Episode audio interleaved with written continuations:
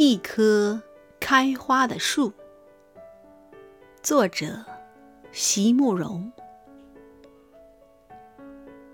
如何让你遇见我？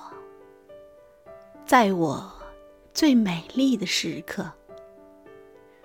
为这，我已在佛前求了五百年。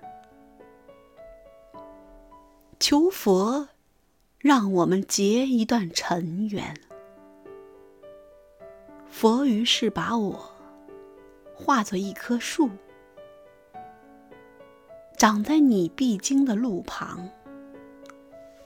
阳光下，慎重的开满了花，朵朵都是我前世的盼望。当你走近。请你细听，那颤抖的叶，是我等待的热情。